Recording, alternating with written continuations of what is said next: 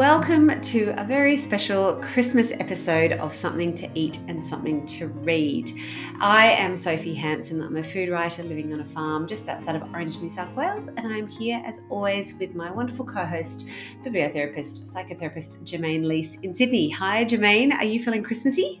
Hi Sophie. Well, I was just thinking this time last year we were sitting in a garden mm-hmm. on a very warm uh, summer's day in Sydney doing our Christmas episode live, and now I'm sitting inside with washing on the line and it's raining outside here, and I have a cup of tea and yeah. it's very different. So yeah, it's a different start yes. to the Christmas season. Well, which is why I think we need today's episode more than ever, and the doorways to Christmas that I hope it's going to open for us and our lovely listeners.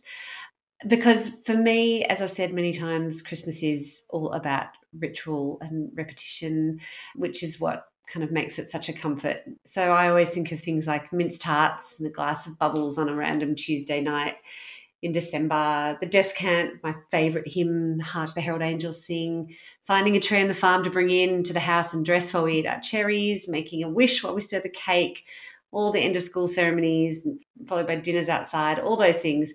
The Advent period, we talked about this in our live episode last year, the four weeks leading up to Christmas. So for this year it starts on Sunday, December the third, and runs right through to Christmas Eve, and it's my absolute favourite time of the year. Uh, thanks mostly to the doorways that the, the books that we're talking about today open up for me, and I know, Germaine, you're going to share some of yours as well, and the rituals and the festive moments. And our patron saint of Christmas here on the podcast, I'm naming as Jeanette Winterson, who writes in Christmas Days, um, which is a book that you brought into my world and I have now recommended to so many people. She writes, I know Christmas has become a cynical retail hijack, but it is up to us all individually and collectively to object to that. Christmas is celebrated across the world by people of all religions and none. It is a joining together, a putting aside of differences. In pagan and Roman times, it was a celebration of the power of light and the cooperation of nature in human life. And I absolutely love that. Don't we need that more than ever right now? So what's it, what are your thoughts about our wonderful uh, patron saint, Jeanette? I know that you're a big fan of her book. Is that your main doorway into Christmas, Germaine?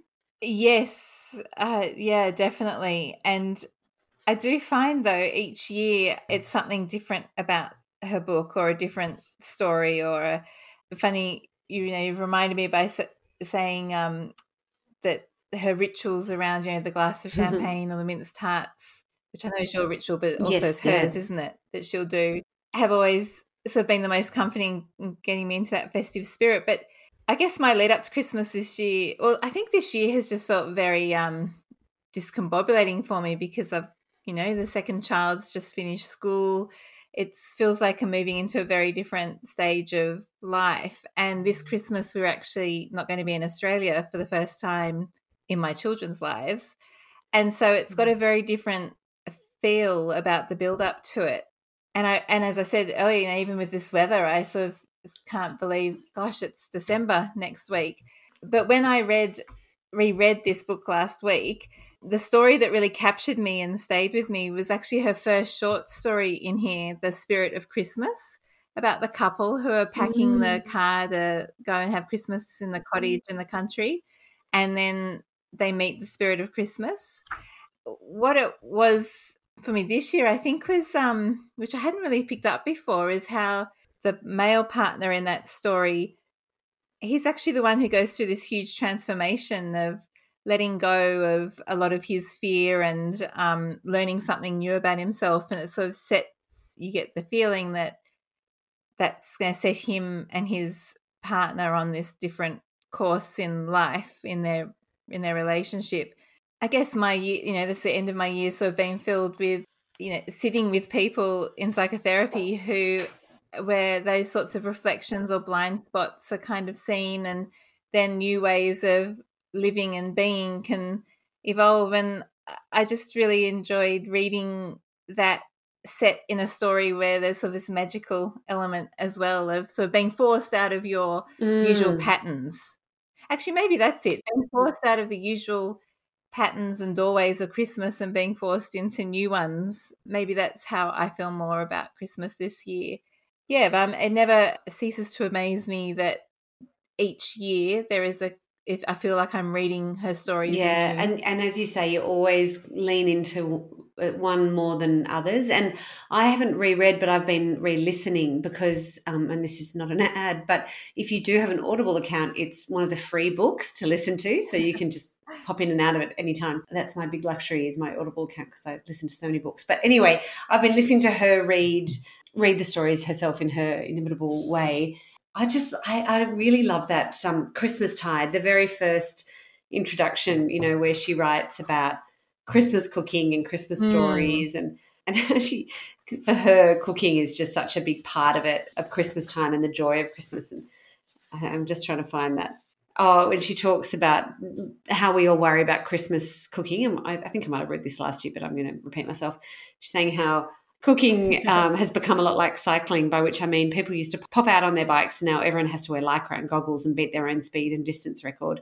Cooking at home is not an Olympic sport. Cooking is an everyday, ordinary miracle.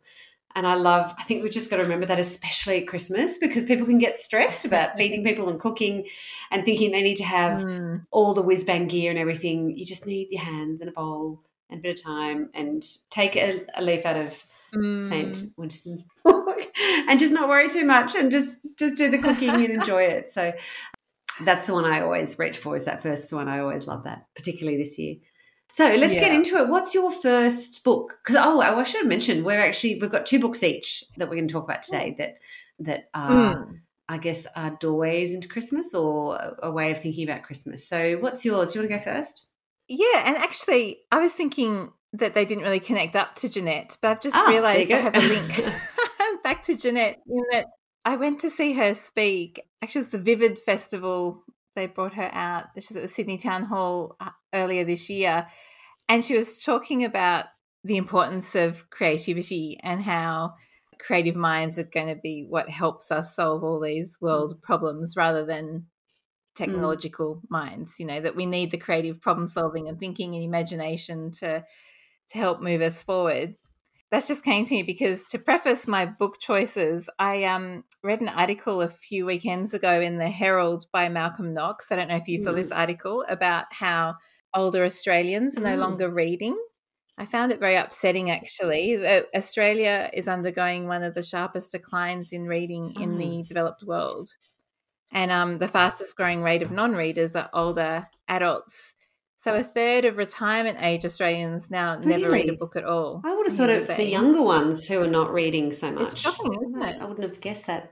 Well, yeah, he makes the point that everyone worries about mm. the younger ones aren't interested in reading and are only interested in their phones. But actually it seems to be similar with, well, it's a, it's a human problem now, isn't it, that old, we all get distracted mm. by phones and other kinds of media.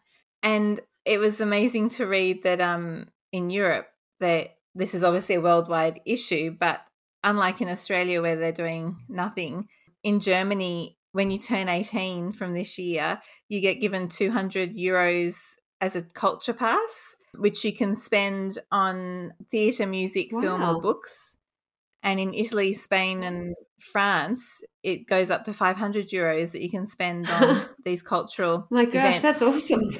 I know, because you can spend it on going to like a live music concert, or on, I think they, they um there was a concern that it might be spent on like video games. So there's like a cap limit you can spend there, but you can spend more on actual mm. books or yeah, live music or theatre, which then just makes me think about what Jeanette's saying about the need for, we need to keep maintaining mm. this cultural creative process happening. And and you know, Matt Haig, the author Matt Haig, in one of his books, The Humans, I re- always remember this quote: humans are lost, and that is why they invented art.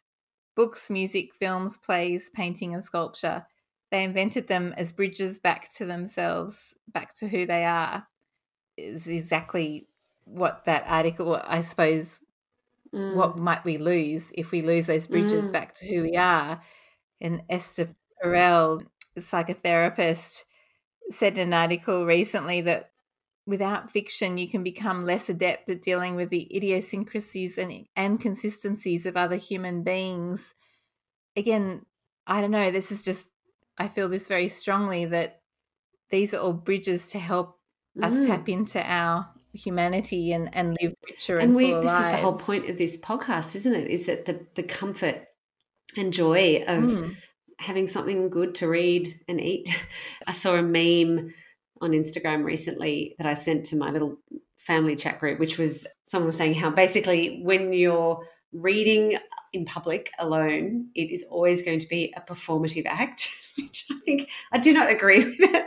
I was in Melbourne. There you people, you know, being not reading so much and always on their phones. I was in Melbourne recently for work, and I went out for a glass of wine on my own. I was sitting in this beautiful wine bar with my book and my wine glass, and I was like, oh my God, am I being performative? But and I was like, oh, I'm so smug. I'm sitting here reading a book, not on my phone. But obviously, you know, I was just enjoying my book. But I did take a photo and send it to the chat group. Like, here I am sitting in a bar being performative, reading my book on my phone. But you know, even the fact that those memes are going around, that that the act of reading a book on your own in public is is something noteworthy mm. or worthy of a meme in itself, I guess, is kind of terrifying. Because it's such a normal thing to do, you would think, for any of us. Mm. Um, anyway, mm. we digress. Tell me about your book. Yes, sorry, I do digress.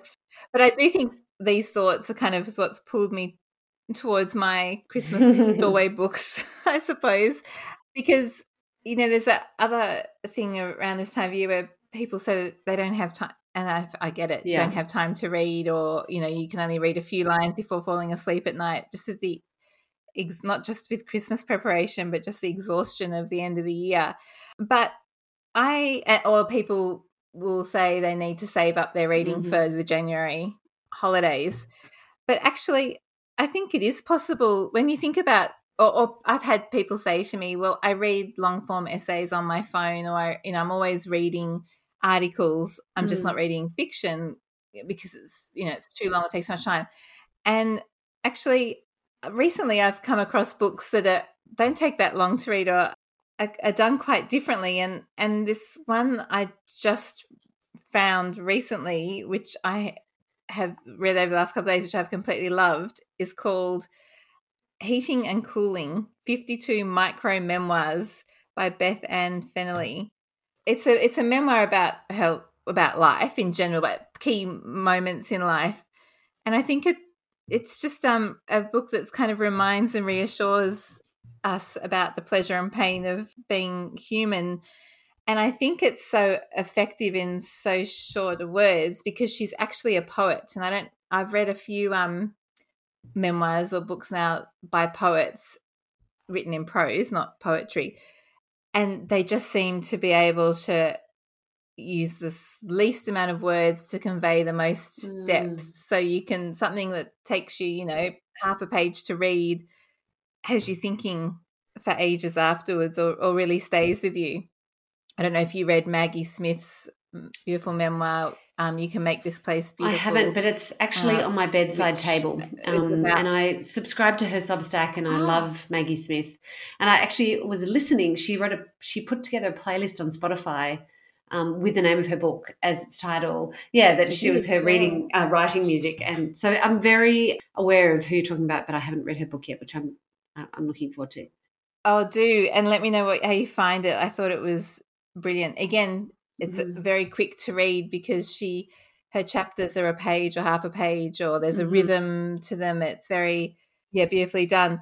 Beth Ann Fennelly's little book of memoirs is lighter than that. Like, it's not um, some huge life-changing event that she's gone through. It's just the normal everydayness of life. And I thought I'd just quickly Please. read one because they're that short. Oh, great. I could read you one. Okay, I'm going to read this one. One doesn't always wish to converse on aeroplanes, but this tanned, fit couple, white-sweated like tennis pros, seemed eager to talk, so we talked. No, their final destination wasn't Denver. They'd continue to Hawaii after the layover. How awesome, I said. Hawaii? Is it a special occasion, an anniversary? They grinned at each other, like, you tell her, no, you. Their thing, it turned out, was scuba diving with metal detectors. They dove at popular honeymoon spots at Oahu, because they said the first time those rich Japanese brides hit the water, their new diamonds slid right off. The couple said they didn't always find a ring, but overall they'd found enough to fund their vacations. That's wow, I said. They grinned at each other again and took a sip from their Bloody Marys. Then she gave his biceps a squeeze. Her diamond ring broadcast sequins of light on the tray table. I envisioned how, after netting a big rock, they'd perform exceedingly athletic hotel sex. Their avarice was so unabashed that it was difficult to keep despising them, but I, large of righteousness and small of diamond, persevered all the way to Denver. I like that. God, and so that's one whole sort of story, is it? That's one whole chapter. That's one chapter. Just so they're all little snapshots. And backwards and forwards in time or childhood, her married life, her reflections on, um, like here's one other one. I come from a long line of modest achievers. I'm fond of recalling how my mother is fond of recalling how my great-grandfather was the very first person to walk across the Brooklyn Bridge on the second day.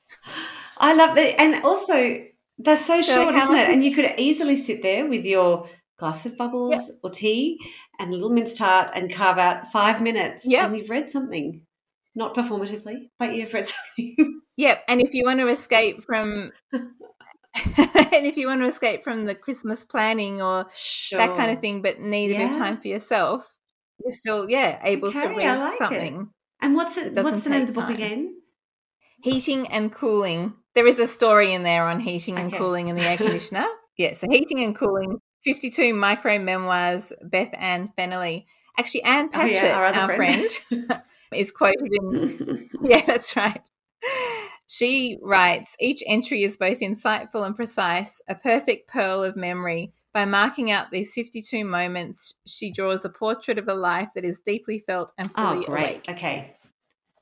Which is yes. a great way to describe it. That's such a good uh, recommendation for this time of year, I think, when even a – long-form essay on your phone sounds to me a bit like homework. You know, I can just pick something up and, mm. and have, have read, accomplished something too. Like Fiction. I've read that yeah. unit of work. Well, mine is For yeah. Christmas, my my first book recommendation. Well, it's not really a recommendation. It's just a, something I love and I bring out every Christmas, and it's Nigel Slater, of course, The Christmas Chronicles. And actually my two mm. Christmas books, they're both themselves really beautiful. Like I'm just looking now, they've both got cloth covers, there's gold. It's they're just a real treat, and I kind of pull them out this time of year and dig into them. And, you know, we all know Nigel um, Slater has an incredible way with words, but his love of Christmas I really appreciate, and, and how he leans into it from the beginning of mm. November. You know, in the chapter on the Christmas cake, I just want to read where he talks about this. So on the twenty-fifth of November, he's finally making the cake, and he says, there is magic in a Christmas cake, the deep snowdrifts of white icing, the sprig of pagan holly, the crunch of bread knife on crisp frosting, followed by the soft sigh as you slice through the almond marzipan and richly freckled fruit beneath. And what a cake! The butterscotch notes of the soft crumbs, the dense huddle of currants, sultanas, and sticky cherries, and as always, the temptation to clean the last few crumbs from your plate with your finger. When you offer a slice of Christmas cake, you are handing mm-hmm. over a box of jewels, the dried fruits that first came here with the Venetian traders, soaked in brandy and spices from the Orient, an edible version of the gifts of the three wise men offered to the infant. Or, if you prefer, think of it as just a piece of fruitcake. Your call. And I, I know some people might be rolling their eyes and go, come on, so it's just a cake. But you know, it's it's a ritual, and, and it to me, mm. the idea of a Christmas cake is something mum, mum used to always do, the full Christmas cake, and we'd stir it and we'd take it in turns and make a wish. And then all of kind of January, there'd be this huge cake that would slowly be reducing in size over the days we'd be in our beach holiday. And, you know, I just have such fond memories of, of the family just having a bit of fruitcake with some cherries over a game, you know, when we're coming from the beach or whatever. Mm. So even though my um, interpretation of this is very Southern Hemisphere and midsummer, and this his book is very wintry, I still I just enjoy it so much. And and he he writes about, you know, candles, and I'm a big one for lighting candles all year, especially this time of year. He he he writes, candlelight has the extraordinary ability to make any meal into a special occasion, even when it's simply a bowl of soup and some bread and cheese. The light it gives welcomes and warms, soothes and calms. Faces glow, details are accentuated, our lines, scars and wrinkles are more beautiful than ever. And I just think when I pick this book up and read any page, mm. there's a little suggestion like that, a reminder to light a candle or to mm. put half a day aside to make a cake or whatever it might be, because they're things that bring me so much joy and they're within reach of all of us. Even now when, you know, life's crazy and it's expensive and scary, we can light a candle or make a cake. Or so I, I that's why I always reach mm. for this book at this time of year and just open a page and just read it and fall asleep. But um, it's just a reminder. I think um, also what is so um, special about that is you're using all your senses. Mm. Like when you talked about loving looking at mm. the cover or the feel of the cloth cover or the weight of the book. And then even though he's talking about wintry Northern Hemisphere Christmas, it's brought up in you all these memories of cherries and yeah. sand and sun and beach, and mm. it's this portal into your own Christmas memories, and that's just as important as the words totally. on the page. And I'm so interested in everybody's doorways into Christmas because we all have different ones, and, and for some Christmas is not a time mm-hmm. of joy. I, I totally get that. And uh, um, and that's another reason though why I love Jeanette's book, is because she didn't have a particularly happy or easy childhood, but Christmas was always a time where there was a bit of joy in the house, and she sort of picked that up and mm. run with it. And even if it's you're just on your own having a mince tart listening to the carols like she does every Christmas Eve, that's a doorway. I just mm. I think it's so nice to remember that this is a time of year that yeah. no matter what's happening, there's always a little door you can open and just have a moment of calm and hopefully peace no matter what's happening, maybe. Yeah, and I think, yeah, so it's mm. not prescriptive. Like it, it's totally yeah, your own doorway. Yeah. Um, so yeah. even though you're away this year, what is is what is one of your doorways? Maybe reading one of these books, or do you? Is there another doorway that you always reach for at this time of year into Christmas? I think actually, yeah, yes, I do. I have found that Jeanette Winterson book is really helpful. I mean, I haven't done it this year, but it used to be a short piece of shortbread oh, and right. a cup of tea while reading one of the stories yes. I did for a while. Actually, probably this year it's felt a bit more Christmassy, catching up with friends just for afternoon drinks and nibbles that doesn't feel particularly Christmassy, but it's something about reconnecting mm. before mm. going away. So it's felt slightly festive yeah. in that way. I guess my door, actually, like what you're saying about how things, how, how your doorways can change, because I guess that's, that's felt really strong this year, that family life will change, this letting go of, you know, teenagers into young adults, and I guess which means having different doorways to how Christmas will look or feel, or how or, or the things that will stay the same and the things that mm. will change perhaps. So perhaps maybe more this year the doorway has been about finding time on my own to read or to have some of that mm-hmm. space yeah. and time. And it, it is changing all the time, isn't it? For us, going and getting the tree has always been a big moment in the Christmas, beginning of the, you know, first of December. Mm. But um, my daughter's away at school and she's not back until the eleventh. I'm just really torn because I'm desperate to get the tree up, but it doesn't feel right to do it without the four of us. But I'm not quite sure she minds that much. Yeah. I think she'd be like, Mum, just put the tree up, I don't care. Yeah, so I'm kind of in that phase too of kind of adjusting the traditions, and maybe it's just going to be mm. me putting the tree up. I'm not sure, but it's just constant change, isn't it? That's the one thing we can rely on. Yes, that's right, the different rhythms of each year and how... And how it doesn't have to be the same for it to be happy, or, you know, the difference can actually, and the adjusting to it can be part of the the fun, making yeah, new definitely. rituals. What's mm. your next book?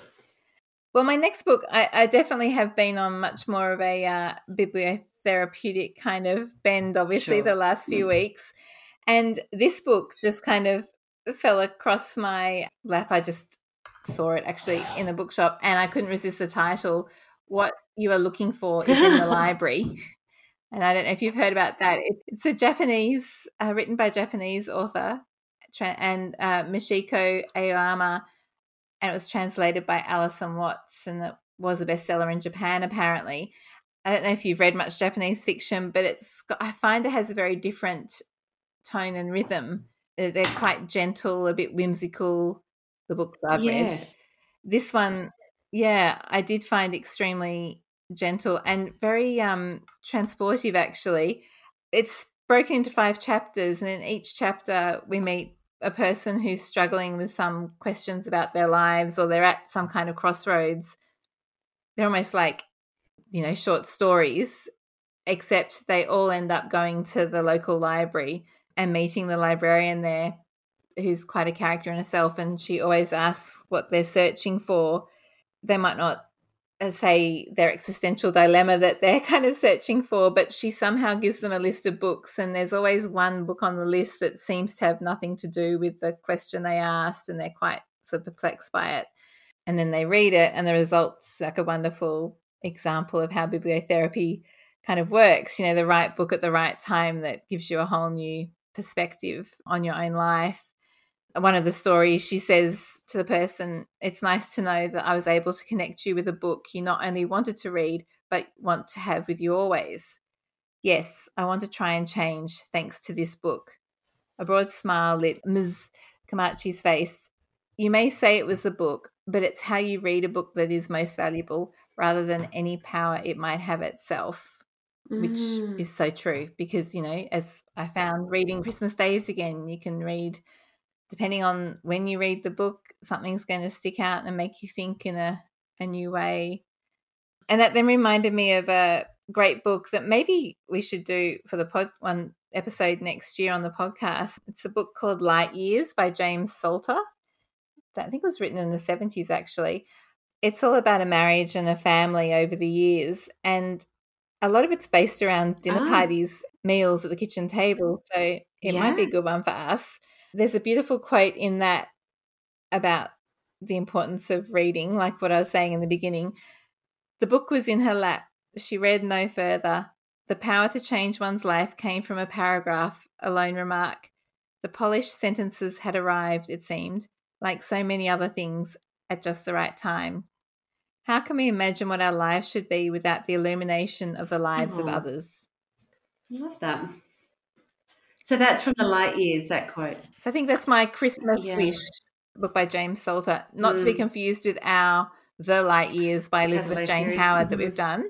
This novel's just oh. called Light Years by James yeah, Salter. Yeah, that's a great quote. We, we'll have to um, share that more widely in our think about it too. Your recommendation made me think of a book I'm also currently reading right now called The Kamogawa Food Detectives, which is another Japanese book, and it's oh. kind of like recipe therapy, not bibliotherapy. It's a book about this father and daughter who have a small diner in um, uh, Kyoto, and people come in and they explain a dish that they want them to recreate and the story behind it, and then they go off and they're food detectives, so they recreate it perfectly and then give, you know, that person the recipe and they cook it for them. And it's really sweet. And as you were just saying, it's really quite whimsical and a little mm. bit childlike, but in the best possible way. Like the writing is just so beautiful.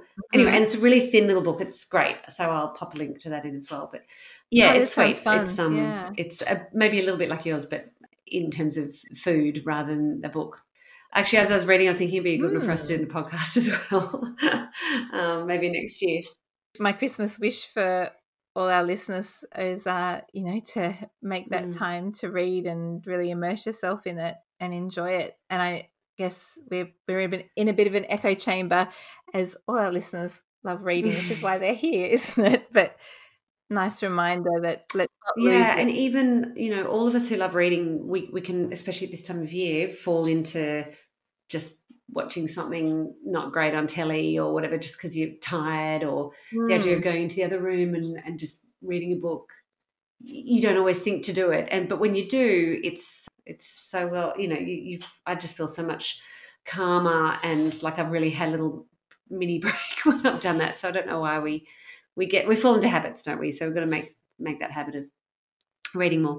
Well, so my last book and our last book for this episode is another cookbook, of course, and it's Anya Dunk's Advent book, which is another truly beautiful oh, book yeah. that she photographed and illustrated with lino cuts throughout, which are just so beautiful. And and mm. like The Christmas Chronicles, it's a real doorway for me because it's also at this time of year when I'm trying to think about what I might like to cook and take, because we never host Christmas in our family. Like Tim and I never really get to host Christmas because we go to families who have bigger houses, et cetera. And so I'm always yeah. thinking about what can I bring or take. And I love in this book how it's just one big celebration of baking tradition. And it's German, like it, Anya is German, so it's very much that kind of Northern European tradition, which I feel quite aligned to because of my mum's mm. Danish heritage. But I love the idea, mm-hmm. and I've spoken about this before, of Bunte-Teller, which is basically a plate of biscuits. And the idea is that you make a series of biscuits through Advent, and then when people come over for coffee, you can make a really beautiful plate with some chockies and light a candle and have coffee and biscuits. And I just think, what a lovely thing to do, you know. And or if you're going to someone's house, you can give them a little jar of bickies and some chockies, or it's just so joyful. And as she says, a Bunte-Teller is much is as much about the sentiment of coming together around a table to rejoice in life, light, and friendship as it is about good biscuits, which I think, you know, as you were saying before, you've just loved catching up with some friends recently um, for coffee or whatever. And I think at this time of year, making the time, it doesn't have to be a big Christmas party. You can just have a friend over for a biscuit and a coffee or whatever. Mm. And then there's a whole other chapter in here about Advent breakfasts, which is another German tradition, and I won't try and pronounce the word because I, I would get it wrong. But every Sunday of the Advent period, you know, it's a real tradition in her family at least to have a really special breakfast, you know, homemade rolls and jams and mm. cured meats and cheeses and light a candle. And what a beautiful way to start a Sunday in December. You know, everyone's gone by whenever, you know, you've got the whole day ahead, but you've had this beautiful festive catch-up. So again, it's just another book that kind of gives me ideas for things to make and things to do and little occasions to celebrate that aren't just about the twenty-fifth of December. It's the whole period.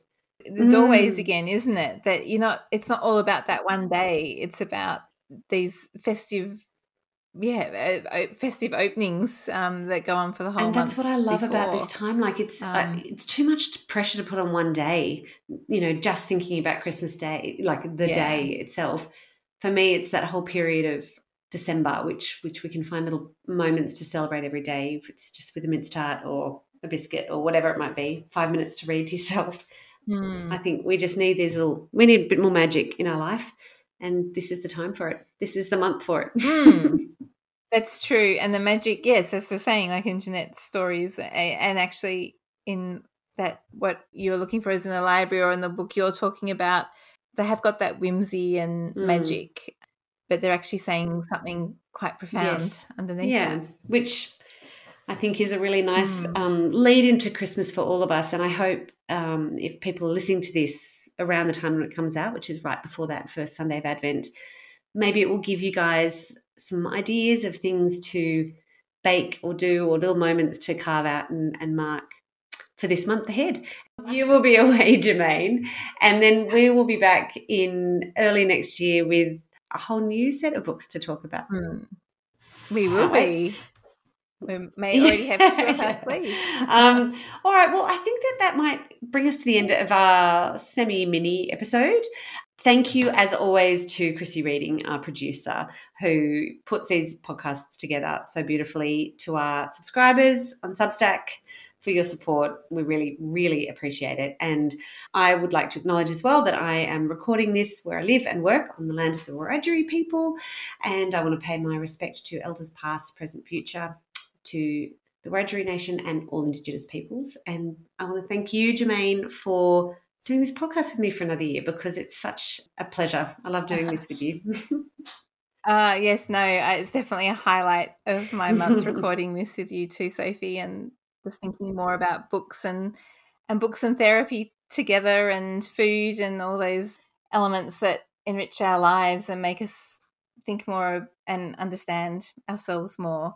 And, yeah, I, today I'm here um, recording this on Gadigal land. I also would like to pay my respects to elders past, present and future, and I want to wish everyone a very restful time, you know, Christmas time and New Year time, and I can't wait to be back talking about books and, and food. And thank you for more. your recommendations. Those two books I'm going to seek out for my summer holiday, short that it's going to be, but I'm planning on doing lots of reading. So thank you for that, Germaine. And Merry Christmas to you. Merry Christmas to everybody. And we'll see you next year.